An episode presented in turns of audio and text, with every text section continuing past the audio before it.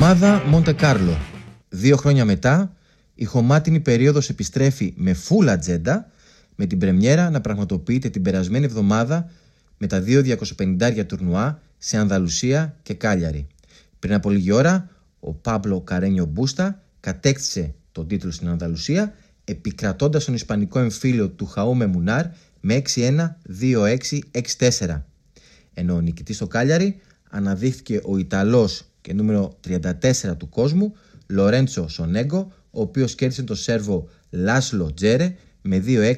7-6-5, 6-4 σε ένα παιχνίδι το οποίο κράτησε 3 ώρες με τον Ιταλό να κατακτά τον δεύτερο τίτλο στην καριέρα του μετά από εκείνον στην Ατάλια το 2019. Αυτά τα δύο τουρνουά ήταν ουσιαστικά ο πρόλογος για το πρώτο χωμάτινο χιλιάρι της χρονιάς που θα γίνει στο Μοντεκάρλο το οποίο αναμένεται θεωρητικά να μας αποζημιώσει σε σχέση με το πρώτο χιλιάρι της χρονιάς στο Μαϊάμι σε ένα ταμπλό που είχε πολλές απουσίες. Γι' αυτό γιατί το ταμπλό του Μοντε Κάρλο είναι σχεδόν γεμάτο από μεγάλα ονόματα με σημαντικές, μοναδικές σημαντικές απουσίες αυτές των Ρότζερ Φέντερερ, Ντόμινγκ Τιμ και Σταν Βάβρικα. Παρακολουθώντας τα μεγάλα φαβορή μπορώ να πω ότι κανένα από αυτά που θα ε, αναλύσω στη συνέχεια δεν έχει την απόλυτη ταμπέλα του φαβορή. Αλλά από την άλλη όλοι έχουν από ένα τουλάχιστον τεράστιο κίνητρο. Σίγουρα όταν μιλάμε για χωμάτινη επιφάνεια το μυαλό όλων πηγαίνει στο Ράφα Ναδάλ ο οποίος έχει κατακτήσει τους 11 από τους τελευταίους 16 τίτλους στη διοργάνωση και μάλιστα έχοντας 12, 11 νίκες σε 12 τελικούς. Ένας παίκτης όπου μετράει 71 νίκες σε 76 παιχνίδια στο Μονακό ενώ από το 2005, από το 2005 και μετά ο πιο έτσι ας το πούμε πρόωρος αποκλεισμός του ήταν στα προεμιτελικά του 2014. Ωστόσο από την άλλη, ο 34χρονος πλέον Ναδάλ που θα κάνει την πρώτη του εμφάνιση μετά από το Αυστραλιανό Open και την ήττα του στα ημιτελικά από τον Στέφανο Τσιτσιπά μετράει έναν τίτλο στα τελευταία τέσσερα χωμάτινα τουρνουά της ATP αλλά και δύο σερί τίτλους στο Παρίσι στο Ρολαγκαρός. Θέλω να πω ότι ο Ναδάλ έδειξε ειδικά τη χρονιά του 19 ότι πλέον έχει τροτά σημεία στο χώμα και επιπλέον κανείς δεν ξέρει πώς θα παρουσιαστεί στο Μοντεκάρλο μετά από απουσία σχεδόν 2,5 μηνών από τα κόρτ και όπως όλοι γνωρίζουμε έχει ξεκινήσει τις προπονήσεις του στο χώμα εδώ και αρκετό καιρό. Ο Ναδάλ έχει στο συγκεκριμένο τουρνουά ένα πολύ ισχυρό κίνητρο. Καθώς εκτός από το γεγονός ότι θα φτάσει τις 12 κατακτήσεις, σε περίπτωση που βρεθεί στο τελικό και παράλληλα ο Ντανίλ Μετβέντεφ δεν μπορέσει να πάει μέχρι τα ημιτελικά, τότε ο Ισπανός θα επιστρέψει στο νούμερο 2 της κατάταξης. Φαινομενικά αυτός που λογικά μπορεί να το σταματήσει και μόνο στον τελικό είναι ο νούμερο 1 του κόσμου Νόβακ Τζόκοβιτς. Όμως ακόμα και για το Σέρβο κανείς δεν μπορεί να είναι σίγουρος. Και αυτό γιατί όπως και ο Ναδάλ έτσι και ο Τζόκοβιτς έχει να εμφανιστεί σε κόρτ από το Αυστραλιανό Open το οποίο και κατέκτησε. Επίσης για τον 33χρονο το Μοντε Κάρλο αν και θεωρείται σπίτι του δεν είναι και τόσο γούρικο για τον ίδιο. Χαρακτηριστικά να αναφέρω ότι σε 13 συμμετοχές έχει κατακτήσει μόλις δύο τίτλους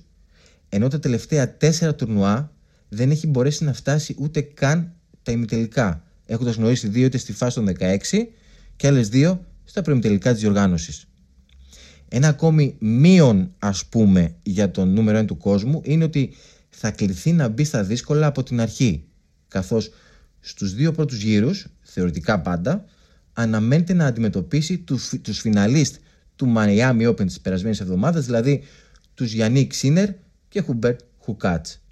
Αναμφίβολα, μπορεί να είναι ένας από τους λίγους παίκτες που μπορεί να κοιτάξουν στα μάτια τον Ναδάλ, αλλά από την άλλη, κανείς δεν ξέρει τι θα δούμε στο χώμα από τον Σέρβο και ειδικά τόσο νωρίς. Το τρίτο φαβορή για την κατάκτηση του φετινού τίτλου στο Μοντεκάρλο είναι ο Ντανίλ Μεντβέντεφ, και σε αυτή την περίπτωση υπάρχει ένα τεράστιο κίνητρο και δεν είναι άλλο φυσικά από τη διατήρηση του Ρώσου στο νούμερο 2 του κόσμου. Που όπως ανέφερα στην αρχή, για να γίνει αυτό θα πρέπει να κάνει την ανάλογη πορεία που είχε κάνει το 2019, φτάνοντας δηλαδή στα ημιτελικά, διαφορετικά σε έναν πρόωρο αποκλεισμό του θα ελπίζει να μην φτάσει στον τελικό Ναδάλ. Ωστόσο, θα πρέπει να σημειωθεί και η κακή σχέση του 24χρονου με τη χωμάτινη επιφάνεια και αυτό γιατί τον τελευταίο 1,5 χρόνο μετράει 6 συνεχόμενες ήτες. Τώρα, αν έχει καταφέρει να αλλάξει κάτι σε αυτούς τους 18 μήνες, θα το δούμε στην πορεία του τουρνουά. Από εκεί και πέρα υπάρχει φυσικά και ο Στέφαν Τσιτσιπάς, ο οποίος φέτος αποφάσισε να αγωνιστεί μόνο στα πιο σημαντικά χωμάτινα τουρνουά και να ρίξει εκεί το βάρος του. Αυτή θα είναι η τρίτη φορά που θα συμμετάσχει στο τουρνουά του Μονακό με την καλύτερη πορεία του να είναι αυτή του 2019 όπου έφτασε μέχρι τους 16. Μία εντελώς διαφορετική επιφάνεια που σημαίνει μεγαλύτερη διάρκεια σε ράλι, που σημαίνει περισσότερο τρέξιμο, περισσότερη κάλυψη στο κόρτ. Με λίγα λόγια, ο Τσιτσιπάς θα πρέπει να αφήσει πίσω του τους γρήγορους ρυθμούς στα σκληρά κόρτ και να αρχίσει να δείχνει μεγαλύτερη υπομονή στο παιχνίδι του. Ο 22χρονος βρίσκεται στο πάνω μέρος του ταμπλό, το οποίο πραγματικά μοιάζει με Grand Slam σε αντίθεση με το κάτω μέρος και η πρώτη πρόκληση θα είναι ένας εκ των Λορέντσο Μουζέτη, τον οποίο έχει κερδίσει στα ημιτελικά του Ακαπούλκο και του Ασλάν Καράτσεφ. Ο Ρώσος, ο οποίος αποτελεί τη μεγάλη φετινή έκπληξη της σεζόν, ο άνθρωπος ο οποίος εκτός από την κατάκτηση του ATP Cup με τα χρώματα της Ρωσίας έφτασε στα ημιτελικά του Αυστραλιανού Open στο ντεμπούτο του στο κυρίως ταμπλό και λίγο αργότερα κατέκτησε τον πρώτο τίτλο καριέρας στο Ντουμπάι. Στο Μαϊάμι έδειξε να ξεφουσκώνει, να μένει, να μένει από ενέργεια κερδίζοντας μάλιστα μόλις τρία game απέναντι στον Αμερικανό Σεμπάστιαν Κόρντα μένοντας εκτός διοργάνωσης από τον τρίτο γύρο. Φυσικά το παιχνίδι του πρώτου γύρου Μουζέτη Καράτσεφ ε, αναμένεται αρκετά ενδιαφέρον. Ε, εκτιμώ ότι ο, ο 19χρονος Ιταλός έχει ένα μικρό προβάδισμα λόγω χώματος αν και πραγματικά ε, θέλω να δω τη συμπεριφορά του Ρώσου σε ένα πολύ πιο αργό κόρτ από αυτά που αγωνίστηκε σε αυτό το πρώτο σκέλος της φετινής σεζόν. Επιστρέφω λοιπόν στον Τζιτσιπά, ο οποίος στον τρίτο γύρο, πάντα θεωρητικά, αναμένεται να αντιμετωπίσει τον Φελίξ Οζέρ Αλιασίμ. Με τον Έλληνα ταινίστα να έχει πάρει τον αέρα του Καναδού στα τελευταία τρία μεταξύ τους παιχνίδια μετρώντας εισάριθμες νίκες, αλλά αυτή τη φορά ο Οζέρ Αλιασίμ θα έχει δίπλα του τον Τόνι Ναδάλ με τον οποίο ξεκίνησε συνεργασία αορίστου χρόνου και κανείς δεν ξέρει πώς θα εμφανιστεί και μάλιστα στην πρώτη του, ε, στο πρώτο του μεγάλο τουρνουά με, τον, ε, με προπονητή τον πρώην του Ράφα Ναδάλ και στην πρώτη, πάντα πιθανή, ε, πάντα σε, σε, σε, λογικά πλαίσια, συνάντηση με τον Τζιτσιπά σε χωμάτινη επιφάνεια. Σε περίπτωση που ξεπεράσει τον Καναδό, ο Τσιτσιπάς θα αντιμετωπίσει τον Ματέο Μπερετίνη, ενώ στα ημιτελικά θα βρει μπροστά του σε ένα λογικό σενάριο τον Νόβακ Τζόκοβιτς. Φυσικά, όπως και για τους παραπάνω, έτσι και για τον Στέφανο Τσιτσιπά, το κίνητρο είναι μεγάλο, καθώς ο Έλληνας ταινίστας θέλει διακάω να φτάσει στην κατάκτηση ενός τίτλου Masters ή να πω καλύτερα ε, στην κατάκτηση ενός τουρνουά πέρα του 250 Πάντως, το Μοντε Κάρλο έκανε πρεμιέρα σήμερα Κυριακή με δύο παιχνίδια από το κυρίως ταμπλό, με το πιο σημαντικό να είναι αυτό μεταξύ των Νταβίτ Γκοφάν και Μάριν Τσίλιτ, με τον πρώτο να επικρατεί με 6-4-3-6-6-0 μετά από περίπου δύο ώρες, σε μια αναμέτρηση που ο Τσίλιτ είχε 10 άσους αλλά και 10 διπλά λάθη, ενώ ο Γκοφάν έφτασε σε 18 break points εκμεταλλευόμενος τα 6. Στο δεύτερο παιχνίδι της ημέρας, ο Τζόρνταν Τόμσον αντιμετώπισε τον Μπενουάν Περ. Ε, τον νικητή το μαντεύεται φαντάζομαι. Τέλος πάντων, ο Αυστραλός έφτασε στη νίκη με 6-4, 6-7-3, 7-6-5 μετά από 3 ώρες παιχνίδι και τον Γάλλο να ολοκληρώνει την αναμέτρηση φυσικά με 18 διπλά λάθη. Αφήνω λοιπόν το Μοντε Κάρλο και πηγαίνω στα τουρνουά της ITF. Εκεί που όπως κάθε εβδομάδα είχαμε αγωνιστική δράση για τους υπόλοιπους Έλληνες ταινίστες και τις Ελληνίδες ταινίστριες. Μία από τις Ελληνίδες παίκτριες που ξεχώρισε αυτή την εβδομάδα ήταν η Δέσποινα Παπα-Μιχαήλ, η οποία έφτασε μέχρι τις 16 του ταμπλό στο τουρνουά των 25.000 δολαρίων στην Κόρδοβα, επικρατώντας στον πρώτο γύρο της νούμερο 8 του ταμπλό την Ισπανίδα Αντρέα Λαζάρο Γκαρσία με 6-4-7-5 για να σταματήσει στην επόμενη φάση από την τενίστρια από την Ουγγαρία Πάνα Ουτβάρη γνωρίζοντας την ήττα στα 3 σετ με 3-6, 6-2, 6-2. Στο ίδιο τουρνουά αγωνίστηκε και η Βαλεντίνη Γραμματικοπούλου η οποία αποκλείστηκε από τον πρώτο γύρο ενώ ακριβώς το ίδιο έγινε και στα διπλά με την Ελληνίδα τενίστρια να μένει για πρώτη φορά μετά από τέσσερα σερή τουρνουά εκτός τελικού γνωρίζοντας την ήττα στον πρώτο γύρο έχοντας πλάι της τη Μεξικανή Άννα Σοφία Σάντσες από το δίδυμο Ιουλιάνα Λιζαράζο και Αόρα Ζαντεντέσκι στο Super Tie Break με 2-6, 6-1, 17. Πολύ καλή παρουσία είχε και η Σαπφόσα Κελαρίδη στο τουρνουά των 15.000 δολαρίων στην Ατάλια με την Ελληνίδα τενίστρια να επικρατεί στον πρώτο γύρο του κυρίου, του κυρίου σταμπλό της Βολιβιανής Νοέλια Ζεμπάλος με το εμφατικό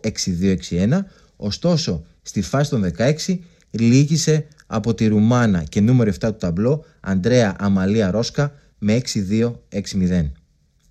Στην Ατάλια αγωνίστηκε και ο Μάρκος Καλοβελώνης ο οποίος έφτασε μέχρι τους 16 επικρατώντας τον πρώτο γύρο του Κορεάτη Τσόγκ Ιου Κιμ με 6-2-6-4 για να ιτηθεί στη συνέχεια από το νούμερο 2 του ταμπλό τον Τζέχο Άνταμ Παύλασεκ με 3-6, 7-6-2, 6-0. Για το τέλος άφησα τον Αλέξανδρο Σκορίλα, ο οποίος πήρε για πρώτη φορά την πρόκληση στο κυρίως ταμπλό του τουρνουά των 15.000 δολαρίων της Αιγύπτου μετά από τέσσερις προσπάθειες και δύο αποκλεισμούς στον τρίτο γύρο της προκριματικής φάσης.